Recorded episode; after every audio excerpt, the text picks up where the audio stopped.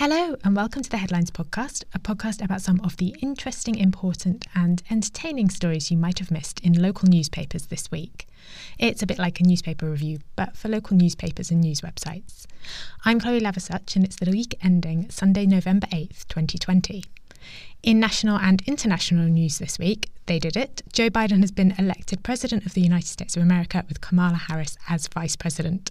News which news website Ayrshire Daily News chose to announce as South Ayrshire Golf Club owner loses 2020 presidential election.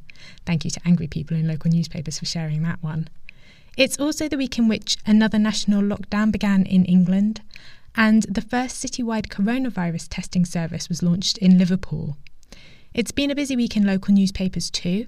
A special mention to the Hull Daily Mail, which raised thousands of pounds to help vulnerable children and families affected by food poverty with a campaign called Give Us Your Lunch Money.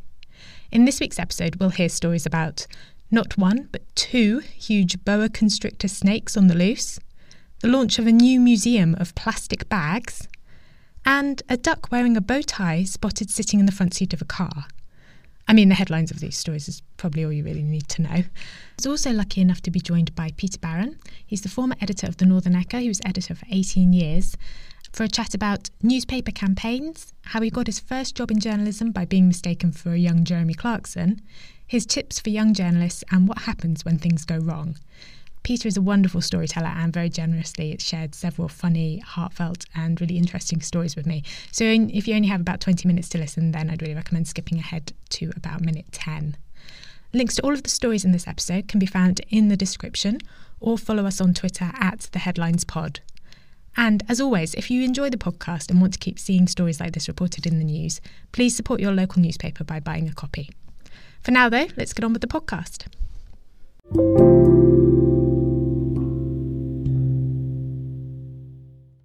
for our first story this week, workers at an Amazon distribution centre in Cornwall say they have been underpaid by hundreds of pounds.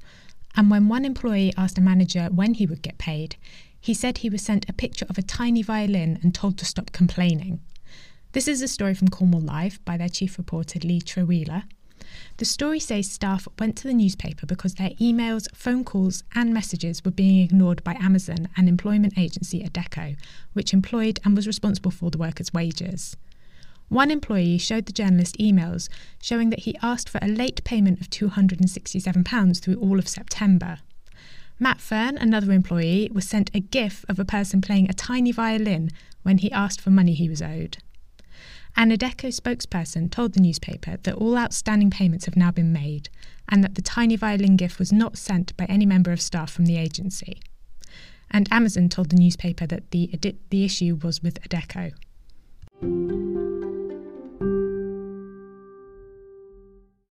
A huge boa constrictor could be on the loose after its shedded skin was found beside a busy road in Oxford. This story from the Oxford Mail by journalist James Roberts went a bit bonkers last week, uh, unsurprisingly. And the front page of the paper on Tuesday showed a seven year old girl holding up this five and a half foot long snake skin. The seven year old, Amelia Druitt, found the skin beside the road. The snake could be up to 10 foot long, but experts say they are not poisonous and they eat rodents and small birds, so they're not likely to come after your household cat. But Colin Stevenson from Crocodiles of the World Zoo said the snake is unlikely to survive until Christmas in the wild in England. In other boa constrictor news, not something I expected to be saying this week, three days later, a boa constrictor was rescued from someone's garden in South Essex. This is according to a story from the Basildon, Canvey, and Southend Echo by journalist Robbie Bryson.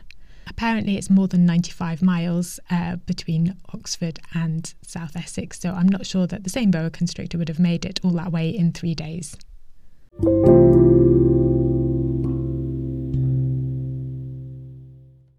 Next up, this story from local democracy reporter Tom Dare. 155 children were found staying at just one bed and breakfast in Birmingham during the first lockdown. According to the story from the Birmingham Mail, 85 families were living at the address, with up to four people sharing a room. A councillor told the paper the families had no means of cooking and no means of education. Councillor Lisa Trickett said the first lockdown really flagged up across the board the levels of housing need in our city and region.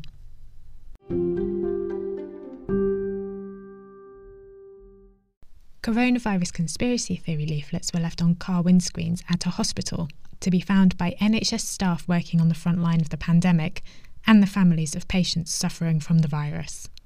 This story is from the Plymouth Herald by journalist Stuart Abel.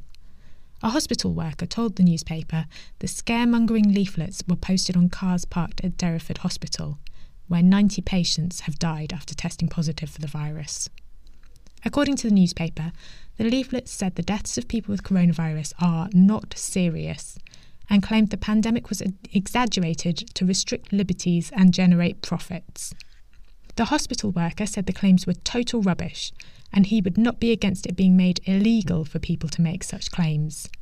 He told the newspaper the leaflets were bad for NHS staff working on COVID wards and in intensive care, and bad for bereaved families and people who have the virus.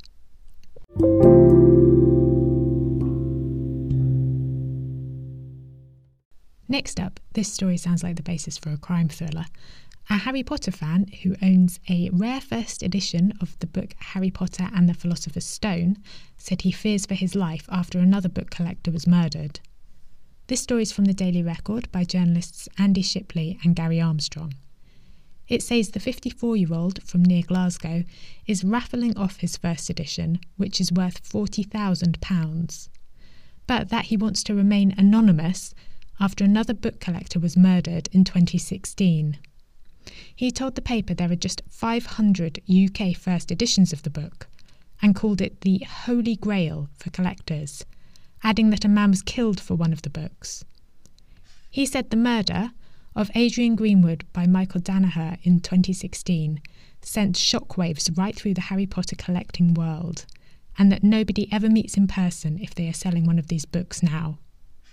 But rare book dealer Adrian Harrington told the newspaper it is obvious why people selling a valuable item want to stay anonymous, because it could lead to a theft.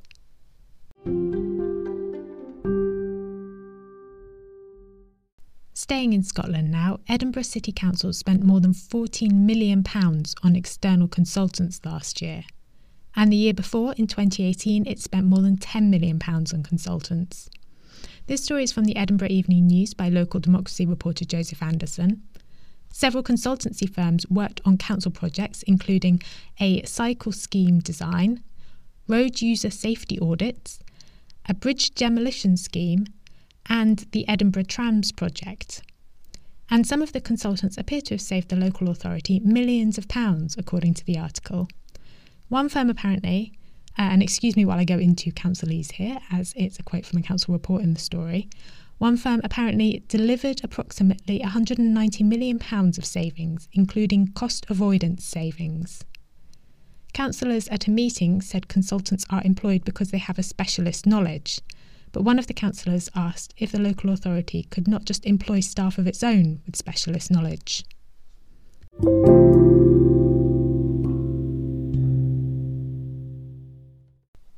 And finally, and I've just realised that this is a story from Scotland as well. What can I say? They do local news well. A museum dedicated to plastic bags has been launched.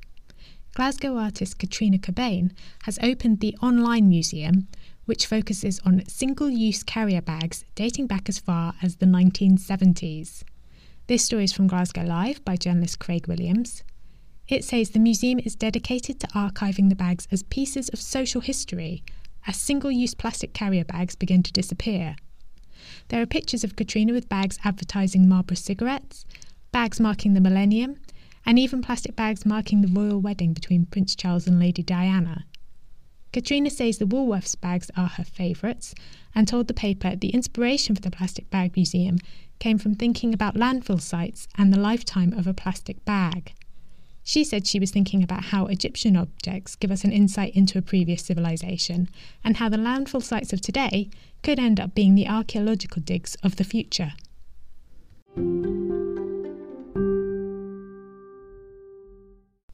And now I was lucky enough to have a good chat with Peter Barron last month, so here we go. It's um, it's an interesting, it's certainly it's certainly an interesting time, isn't it? But um, I think it's been from a journalistically for me because I write a page every week, and you know the stories have been really kind of inspiring because it's people are doing such great things. my my first job was um, as a trainee reporter on um, the Scunthorpe Evening Telegraph. That's when I started, and and that was a bit of a, um, a silly claim to fame because that was when I went for that job. There were two other people in for the job. Um, one was Heather, who I ended up marrying, and the other person that went for that job was Jeremy Clarkson. And they meant to give the job to Jeremy Clarkson, but they got the two of us mixed up because we both had very curly hair, and they got our they got our papers mixed up. So I I got the job by mistake, and they meant to give it to a young Jeremy Clarkson, and I I didn't know this for twenty years or something. It was 20 years before I found out that I'd actually got Jeremy Clarkson's job by mistake on the Scunthorpe Evening Telegraph. So that's how my career started for as a reporter. So I was a reporter from 1984. I worked my way up through the news desk. I became deputy editor. I was acting editor for nine months and then didn't get the job. So that was a bit of a, a disappointment at the time. And that's when I went to the Hartlepool Mail. So I went to the Hartlepool Mail as editor in 1997. And then I came back to the Northern Echo uh, two years later um, as editor. So I was editor from 99 to 2016. You were you were there for quite a long time, weren't you? Yeah, well, I was there from you know 1984 until 2016, and I'm still a columnist for the paper now. So I still write for the paper. So it's kind of been my life really. And I came to the Northern Echo because um, I'm from the Northeast originally. I grew up in Middlesbrough, and um, the Northern Echo to me was always the paper for the Northeast. And what I loved about it was that it had this reputation for campaigning journalism. So, right the way back to its second editor in 1871, who was William Stead, he kind of laid the foundations for campaigning journalism in this country. And then people like Harold Evans, Sir Evans in the 1960s, had this um, this passion for campaigning journalism, and,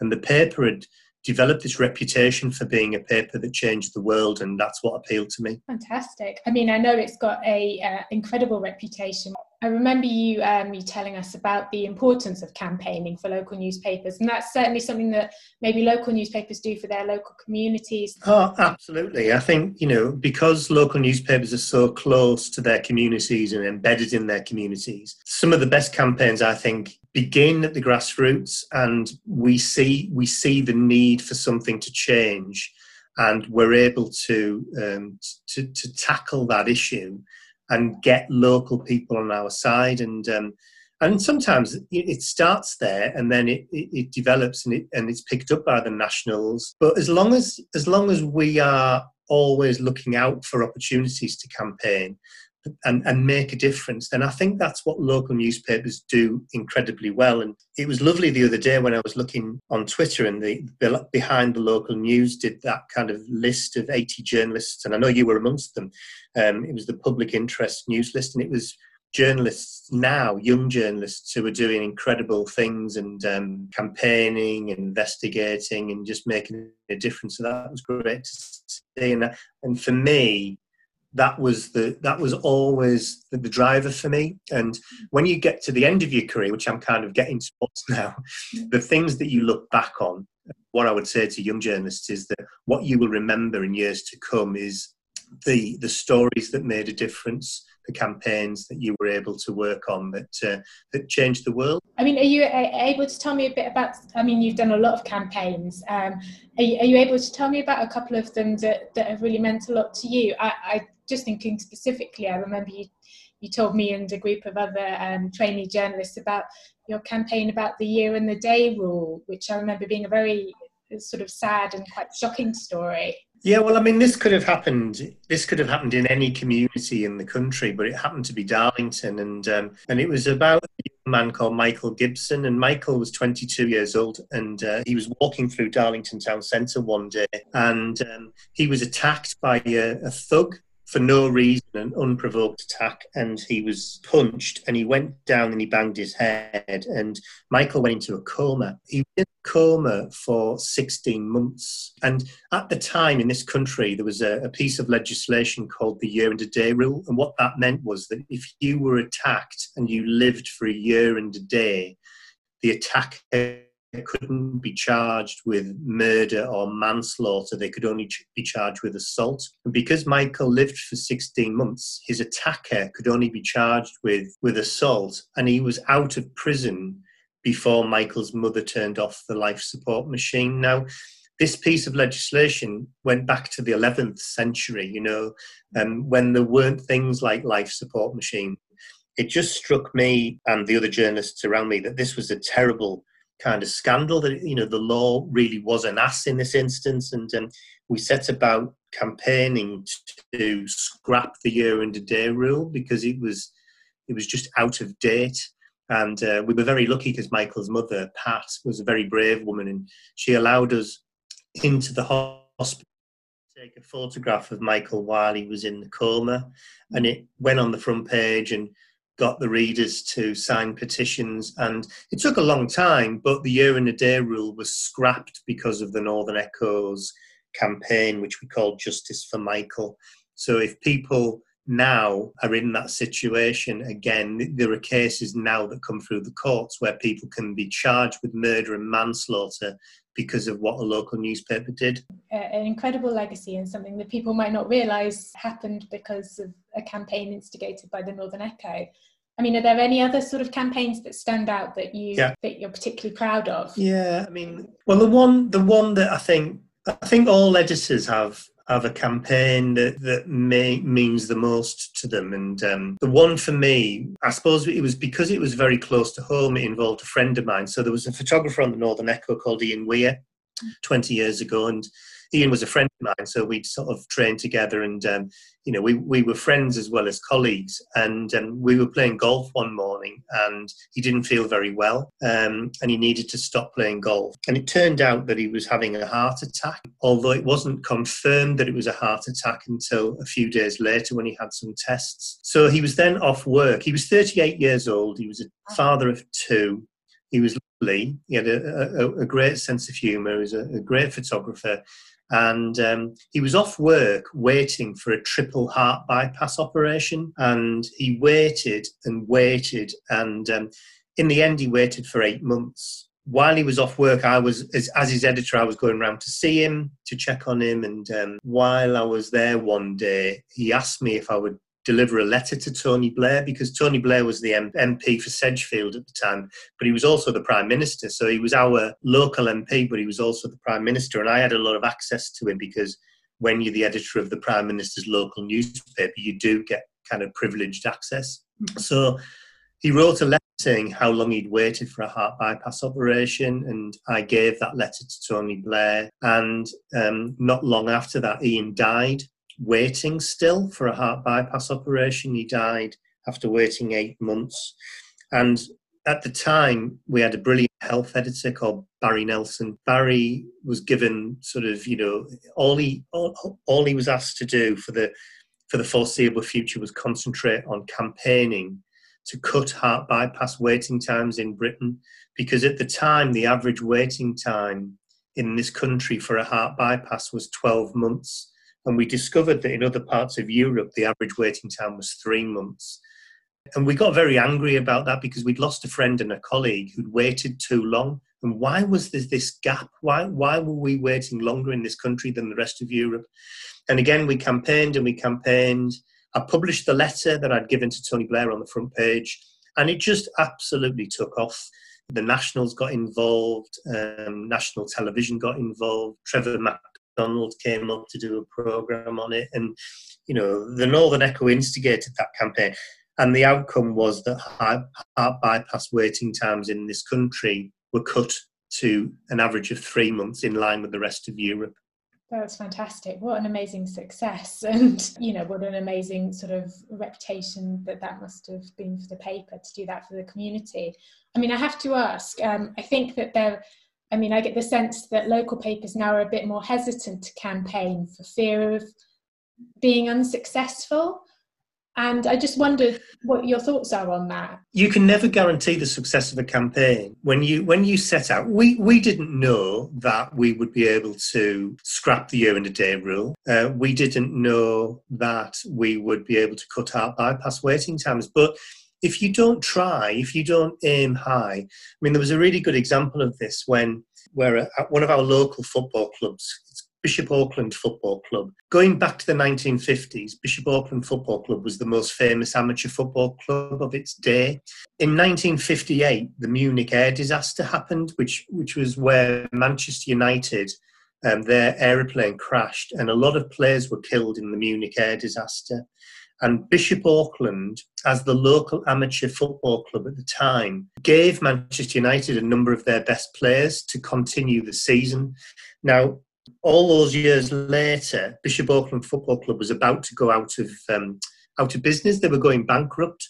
So I wrote a letter as editor of the Northern Echo. I wrote a letter to Sir Alex Ferguson, the manager of Manchester United, and said, "Look, in 1958, Bishop Auckland came to your rescue." After the Munich air disaster, you owe a debt of honour to this little football club that's going to go out of business. And the point you were making was that you know you you fear failure. Well, everybody laughed at that letter because they all said, "Oh, it'll go straight in the bin. He won't take any notice of it." And I got a letter back from Sir Alex Ferguson saying that we were quite right, and um, Manchester United were going to send a football team to play in a charity match at Bishop Auckland's football ground, and Manchester United came to this little football ground in County Durham, played a football match, and you could have filled the stadium a hundred times over. And the people of Bishop Auckland will never forget the day that Manchester United came and saved their local football club. So, you know, in answer to your point, that was tilting at windmills, really. You never know what you're going to get back. But if you don't try, then you'll never know. I think there's a lot of uh, journalism in that, isn't there? Even when you think that you're going to be unsuccessful, uh, you always have to ask the question and give it a go. yeah, well, you know, you've got to give it a go and and never be afraid to aim high. You know, because you can you you are in a position to change the world. You've got this incredible opportunity through the power of the written word. Probably more so than ever now, because the reach that journalists have got through the internet and social media. You know, you've got an incredible privilege and and I I passionately believe that you should use that to try and do good things. Obviously, you've got to report the news, and you know there's times where you've got to do all kinds of different things, but always look look for opportunities to change the world and use your position. That's a really inspiring message, especially to sort of younger journalists, because I don't think that people automatically think of journalists as necessarily being entirely driven by ethics. Yeah, well, in my experience, I think you know, especially in the local in the local press, I've come across. I mean, I've worked in the local press for forty years now, and what's always struck me is that I've been surrounded by people, not just on the Northern Echo, but on other newspapers who really believe that you know they, they are in this this privileged position where they can change things and i've always admired the way the local press has actually tried to change things and make a difference, and it's still doing that. I think we're we're very ethically driven, and I think the reason for that is that because we're so close to our communities. You know, I mean, because I've worked in the northeast for a long time, I can't walk down the street without somebody stopping me either to tell me a story or to complain about something or Did I know this? And it makes you so much more accountable because you're writing about the people that are around you. Whereas if you work for uh, the Sun and you come up from London to to do a story, you're gone the next day. You know, you're not part of the community in the same way that we are, and I think that makes a huge difference. Definitely, and um, I have to say. Uh, everyone I've spoken to has has wonderful things to say about you. But one of the things they always say is that you uh, definitely put yourself out there and go and speak to everyone, you know, from parish meetings to businesses. How important is that to journalism now, do you think? It's very different now. I mean, I've been out of uh, out of it for um, four years in terms of being an editor, you know, but I'm still out there because I'm still working as a freelance journalist and uh, running my own media business. And you know, I've always believed in it. I mean, right from the beginning, I've I've done talks at everything from WIs to Townswomen's Guilds to Probus clubs. I've got out there. I remember Harold Evans telling me this, you know, that he, he felt it was very important to get out and listen and observe and be part of the community. So I remember when when I turned the Northern Echo tabloid, it was it was a momentous thing for a, a, newspaper like the Northern Echo, which had been a traditional broadsheet.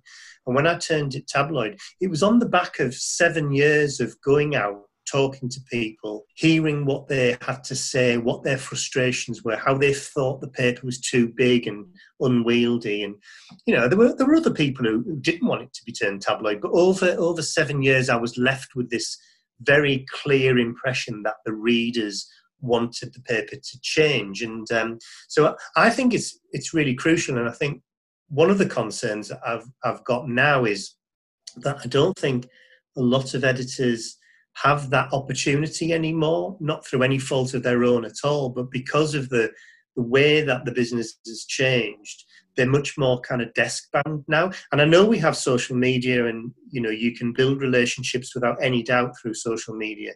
I just don't think you can ever replace the value of getting out and showing your face and being part of the community. And, and I, think that pays dividends every day for me now. And I think it, it would pay dividends for, for every journalist.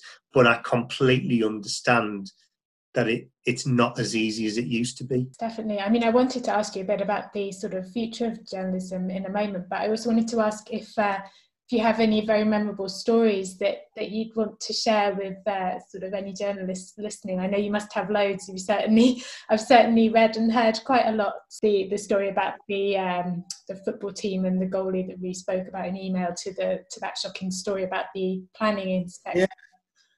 No, the, the story about the goalie is a one. I mean, I think that's one of the funniest ones, which was um, this is real grassroots journalism. But um, there's a football club called Cockfield, um, which is a little village in County Durham, and they have a Sunday morning football team. And the goalie was a guy called Daz Denham, and um, they were getting beat 7 0.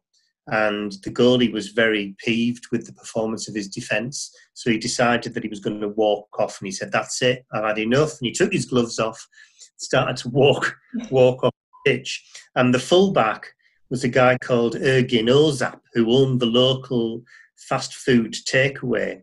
And he shouted at Daz, he says, No, Daz, don't go, stay. If you stay, I'll give you two pizzas and a kebab. And uh, Daz, Daz still wouldn't be moved. He said, No, I'm off, I've had enough. So uh, Ergin said, Well, I'll give you three pizzas and a kebab. To which point um, Daz stopped halfway across the pitch and said, "Okay, but there better be twelve-inch pizzas." I just think it's really uh, it's it's that kind of I love those kind of grassroots moments that you know you can only capture if you know people and they're going to pick up the phone and tell you this has just happened. Um, my favourite story. People often say, "What's your favourite story over all the years that you've worked?" And the story that, apart from the campaigns and important stuff like that. The one that always sticks in my mind is um, is when my children were small and um, we'd gone through the night. It was the, it was the morning after the first Gulf War broke out, and I think they'd started bombing Baghdad at two o'clock in the morning, and we'd gone through the whole night doing a war edition.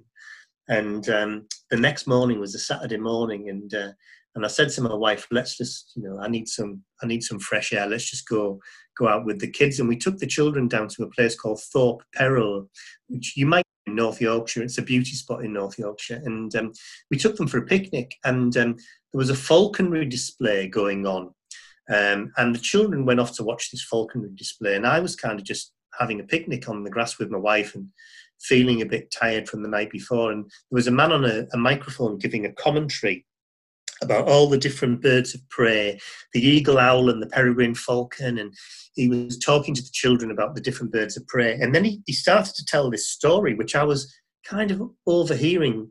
And he said that they had a hawk called Harry, but they'd had to ban him from taking part in the displays because he was very naughty and he was landing on people's heads during the display and they had to coax him off with a bit of chicken, and it was quite frightening for people when this bird of prey landed on their heads. And I started listening to this story, and I thought, this sounds like a good story. And then he said the words that made me realize I had a story that would go all over the world. And he said, at Shildon Gala last week, he said it was awful because he landed on this man's head And when he flew off, he took his wig with him. and um, he flew to the top of a tree with this poor man's wig. Well, at that point, I was running across the fields to interview this man about this story because that story went in the Northern Echo and it then went it went all over the world. You know, the bird of prey that stole a man's wig at a County Durham gala. Wow. So that's that I always remember. That if you're not there, if you're not out and about, and you're not listening, you miss these gems that are going to not only make people smile in your newspaper, but they're going to make people smile all over the world. Exactly, and that's a wonderful example of the um, sort of mix of what local newspapers do. I think they get a lot of uh, they've become the butt of people's jokes sometimes when they run sort of lighter-hearted stories. But I love that about local newspapers. You don't, I mean, when you see those stories in the nationals, this is exactly where they come from. Absolutely. You know, national newspapers troll local newspapers looking for these little gems and um, they're, they're there every day and it, it's fantastic. So when you get a phone call like i did in that case i got a phone call from a radio station in new zealand saying could you come on and talk about the the hawk that stole the man's wig and you just think this is just fantastic. You know it's such a great job and it's still a great job because you never know when you wake up in the morning you never know what you're going to see what you're going to hear that is going to either change the world or make people smile. It's just fantastic well, it's good to hear because I think that we uh, get quite a lot of doom and gloom about the future of local newspapers, unfortunately. And uh, I did want to ask you uh, what your sort of advice and thoughts might be for the younger generation of journalists who might just be starting. I mean, I think you know, there's no hiding from the fact that these are very difficult and challenging times for local newspapers. I mean, I would be lying if if I if I tried to you know put too much gloss on it because you know the big problem we face at the moment is how do we make it pay?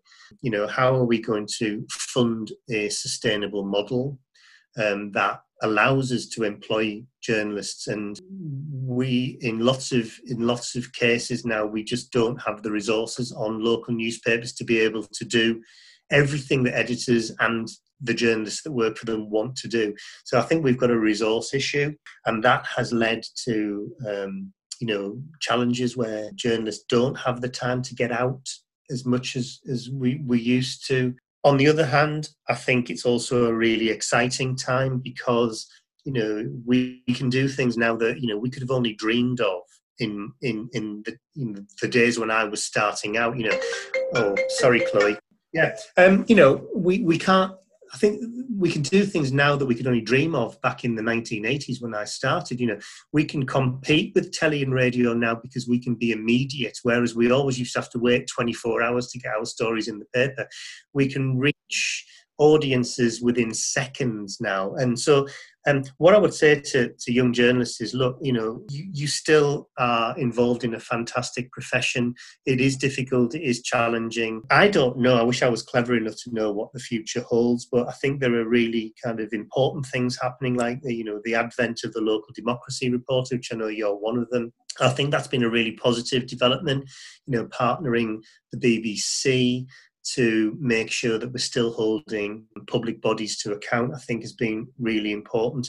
I think the other thing is that I I've thought for a long time, um, you know, and I've been saying for an, an awful long time that I think individual reporters are going to become more and more marketable as kind of brands in themselves because I think a lot of the time now you follow the story from social media and it takes you as a reader wherever that that link is going to take you and I'm not for a minute suggesting that our brands as news organisations aren't important because they still are.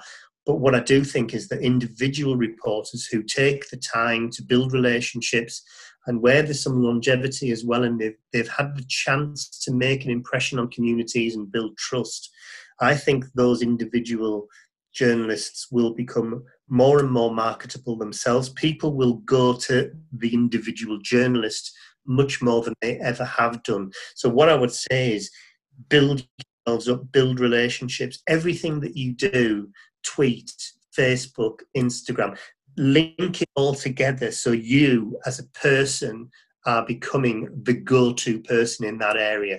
It's about making yourself as visible as possible now. And it's something that you're doing as well, still on, on social media. You've got a big following, and, and I know you do a lot of uh, engaging with people through social media through your headline challenges and, and sharing stuff yeah. that have sort of caught your eye. Yeah, well, the headline challenge has been going for 13 years now, and it's just a bit of fun on, on BBC Radio. So, um, what I do is I pick a I pick a story from somewhere around the world, something that makes me laugh, and then I come up with a headline, post it on social media, and challenge people to come up with a better headline than me. And then we go on the radio the next morning and play it out on the radio. So I go on the radio, tell the story, tell my headline, and then the listeners of the radio have an hour to come up with a better headline. And it's been it's it's really good fun, and people really it gets their brains working. I think morning, everybody loves it, loves a good quirky headline. The only downside is that you get double points on radio. It's like a game between the Northern Echo versus the BBC, who can come up with the best headline. And it's um, points are awarded every day, and it's double points if it's a song title a film or a book. So unfortunately, it involves me singing on the radio quite regularly, uh, and I am, by my own admission, a terrible, terrible singer. Um, but it is good fun. Going back to what I was saying about becoming an individual kind of brand, it really has paid off over the last four years because all the time I invested in building up that kind of reputation when you go into business further down the line or wherever you know wherever you end up doing it is a real currency to be able to say to people that you have a large social media following. So never underestimate every follower you get. It's it's it's building up the awareness that you are there. So for example, I got a phone call last week from the local athletics club, Darlington Harriers, and they said, look, on Saturday, one of our members who is an 86 year old man called Ian Barnes, is going to run in a race and try and break the British record for a mile. 85 year olds, over so people who were over 85. And they said, Would you come down and would you run in the race? You know, you get those phone calls because you, you're well known. And um, so I ran in the race, and you know, my intention was to jog around with this old old gentleman and keep him company and be his pacemaker. And within 100 meters, I knew I couldn't keep up with him. so, you know, the story went in the Northern Echo on Monday. It's in the Daily Mirror today, the Daily Mail today. The Jeremy Vine show's been on to ask if they can have him on the program. And and then I've written my own column about you know a funny kind of take on trying to keep up with this man who'd given me 30 years start. So, but the point is that people come to you because they know you and they trust you. And that's what you've got to set out at the beginning of your career. You've got to set out to try and build that kind of rapport and reputation because that's where the stories come from. Um, I, I, have to ask because I think this is something that a lot of local news journalists get asked all the time. Were you never sort of inclined to go to the national? I, I was asked once. I was asked, you know, there was two things in my life. Once when I was asked to go to the Daily Mirror, and uh, and the Daily Mirror, you know, I was always I love the Northeast. I'm passionate about the Northeast. This is where I want to be, and and I love and I still love the Northern Echo, and and I I didn't really sort of have the sort of ambition to go work on a national because I just loved that closeness to the community. And in terms of being an MP, I, am far too thin-skinned to be an MP, so I kind of said no to to that because I, I don't think I could stand the criticism. I think I missed the bit. Um, I think it cut out when you were talking about being an MP. What happened there? Oh, it was just a suggestion, you know, from a you know the, the local kind of um, Labour Party about whether or not I would be interested in putting myself forward, and and I thought about it for a while, and but I realised that I was too thin-skinned.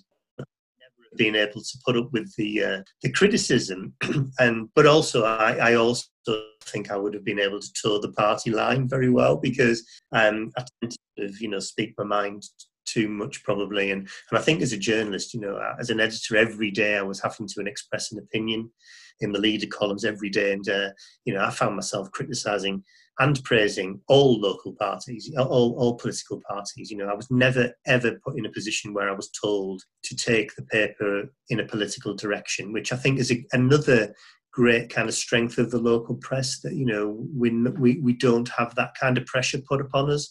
Um you just you, you write what you believe. So yeah i never i never took the the opportunity to be an, an or just to stand as an mp any further.